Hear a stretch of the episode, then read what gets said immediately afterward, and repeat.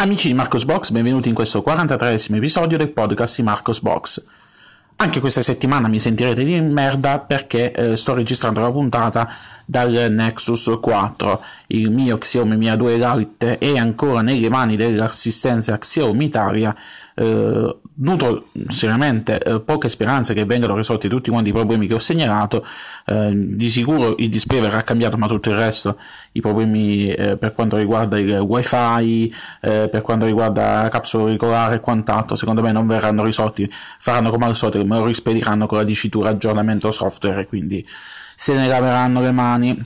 Eh, sto valutando comunque l'acquisto di un nuovo smartphone. Adesso ho preso il computer il mese prossimo. Se tutto va bene, riesco, riuscirò a prendere il, eh, un nuovo smartphone. Anzi, se nei commenti mi lasciate eh, qualche suggerimento, qualche consiglio, eh, non mi suggerite comunque Xiaomi perché croce nera non ne prenderò mai più uno. Iniziamo la settimana parlando eh, delle mh, mm, notizie che non c'entrano niente con il mondo Linux, sto procedendo al contrario. Questa settimana ho pubblicato una notizia riguardante la risoluzione di un errore relativo a un launcher di Epic Games. Mi sono accorto mh, mm, nella partizione Windows ho i launcher di Epic Games perché ogni tanto giochicchio qualche cosa, anche se principalmente lo utilizzo per prendere i giochi gratis che vengono rilasciati ogni ogni due settimane, ogni tanto, quindi sto facendo una, una libreria immensa di giochi a cui non giocherò mai. Vabbè, comunque, tralasciando questo piccolo particolare.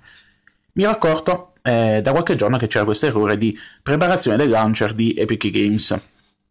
Non veniva avviato il launcher. A un certo punto ho pensato sarà la mia solita sfiga congenita perché io mi becco tutti i bug assurdi. E, e niente, su lì per lì non ci avevo nemmeno messo peso perché ho detto ah, magari forse domani si risolve, non so. Poi ho avviato eh, il launcher eh, anche i giorni successivi e c'era sempre lo stesso errore. Poi mi sono messo alla ricerca su internet eh, di una possibile soluzione e mi sono accorto di non essere l'unico sfigato che aveva questo piccolo problema. Um, sul blog quindi vi posto la soluzione su come risolvere questo errore che causa questa schermata infinita di preparazione del launcher di Epic Games.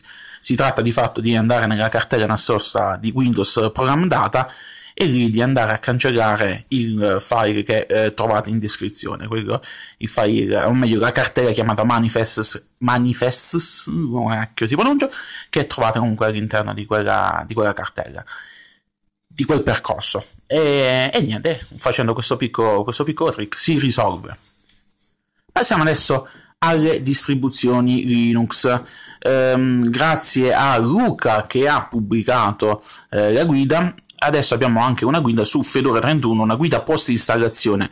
Luca ha pubblicato una guida che spiega quali sono i passi da compiere per poter perfezionare la propria installazione di Fedora. Giusto adesso deve mettersi a martellare quella di sopra. Eh, all'interno della guida trovate tutte quante le istruzioni. È una guida fatta nello stile di Marcos Box, quindi viene spiegato passo passo, codec, suite di produttività, eh, multimedia, peer-to-peer, personalizzazione del desktop e quant'altro. Andatela a leggere perché è davvero fatta bene. Quindi se avete poi installato Fedora ehm, avrete tutti i suggerimenti del caso. Passiamo poi a eh, Mangiaro. Mangiaro, mm, qualche settimana fa vi avevo parlato, qualche settimana sì, circa qualche settimana fa, vero, anzi un mese fa, eh, vi avevo parlato ehm, di un sondaggio lanciato sul forum di Mangiaro nel quale veniva chiesto ai lettori di scegliere quale layout donare l'edizione Gnome della distro. A distanza di quasi un mese eh, da questo sondaggio è arrivato sul profilo Twitter di Mangiaro eh, una preview di Layout Switcher. Che cos'è? È un tool che come lascia presagire il nome, eh, ci consente di personalizzare l'aspetto di eh, Mangiaro Gnome. Eh, che cosa fa? Possiamo disattivare, attivare il branding, ehm, possiamo disattivare le icone sul desktop, le icone nell'assistant tree e quant'altro. Eh, è una piccola preview di quello che sarà questo tool, eh, è davvero comunque interessante perché eh, una delle critiche che fanno tutti quanti a mangiare è effettivamente, cioè tutti quelli, i puristi di Gnome fanno a mangiare che la personalizzo un po' troppo con questa decisione di, di, di, di agire, di, di, consentire poi agli utenti di personalizzare la distro in modo tale da eliminare tutte le mangiarità, eh, secondo me è una, una buona cosa. Anche perché mm, Manjaro eh, è una distro che eh, si, si, si, apprezza, si apprezza per, per, diversi, per diversi fattori, per, perché è sempre sul pezzo, viene aggiornata costantemente e quindi con il modello semi-rolling che non introduce troppi bug ed è davvero una buona distro, una validissima alternativa alle solite Ubuntu e Ubuntu Based. Parlando sempre di distribuzioni, è trapelata in rete la beta di Deepin 20, in realtà sarebbe la beta eh, della versione quella ehm, aziendale, da quel che ho capito, cioè l'edizione quella diciamo così, per, eh, non quella normale. E, ehm, che dire, e, guardandola si è, si è, si, si, si è molto... Ehm, si, è molto resa un po' pacchiana, diciamo così, rispetto a quello che eravamo abituati, perché il layout è stato reso molto, eh, molto cartunesco sotto alcuni punti di vista, il tema, eh, però comunque eh, è davvero, davvero completo. Se, se, voi andate a vedervi, a vedervi video, um, tutte quante le varie componenti del sistema eh, sono tutte omogenee tra di loro e quindi il risultato finale è comunque del complesso piacevole icone a parte perché se voi andate a vedere eh, è molto stile, molto stile ROM orientale di quelli dei telefonini eh, cinesi, di quelli di una volta, le prime ROM dei telefoni cinesi che avevano un look particolare, con delle trasparenze particolari, icone particolari. Ecco, eh, si vede che questa impronta, eh, questa impronta cinese. Eh, comunque eh, è davvero eh, il team di, Mangia, eh, di, team di Deepin si sta davvero impegnando molto per, eh, per questo nuovo rilascio eh, di Deepin 20 lo sta rendendo molto molto accattivante sta rendendo molto accattivante la distro la sta rendendo gli sta dando un'impronta facilmente riconoscibile Restando sempre in tema di distribuzioni, ho pubblicato la notizia del rilascio di eh, Zorin OS 15 Lite. Che cos'è Zorin OS? Zorin OS è una derivata di Ubuntu basata sulle Ubuntu LTS, quindi in questo caso ci troviamo a essere basata sull'ultima LTS, la 18.04, che eh, a differenza delle edizioni principali di Zorin OS, la edizione principale di Zorin OS offre una Gnome Shell personalizzata ve ne ho parlato già eh, diverso tempo fa quando è stata rilasciata la distro. Questa edizione, l'edizione light di Zorin OS, è basata su XFCE, nella fattispecie XFCE 4.14. Offre tutte le personalizzazioni nel lato estetiche che abbiamo già visto su eh, Zorin OS edizione principale, quindi con un tema che graficamente è molto, molto bello, out of, out of, the box, come si dice, eh, e mm, offre un buon impatto visivo. Ha poi alcuni tool, per esempio quel tool che introdotto su Zorin OS che eh, lo Zorin Auto Team che è in grado di cambiare automaticamente il tema del desktop, fare la modalità scura al tramonto e tornare a modalità chiara all'alba. Ci sono poi eh, non disturbare, qualche aggiunta che è stata fatta quella la distribuzione offre il supporto a Flatpak e eh, il supporto agli snap, quindi eh, potete installare quel che volete, potete mantenere aggiornata. Carino anche il tema di icone, anche se eh, qualche ritocco per le icone di terze parti, sapete che io preferisco non, eh, non, personalizzare, in questo caso che personalizzano anche le icone di terze parti, mannaggia voi. Dovete rendere tutto come Gnome, che è bello che lascia le icone di terze parti quelle degli sviluppatori. Comunque, davvero una distro che vi consiglio, soprattutto se avete un computer datato, perché Zorin OS Lite 15 è pensato anche per computer vecchi.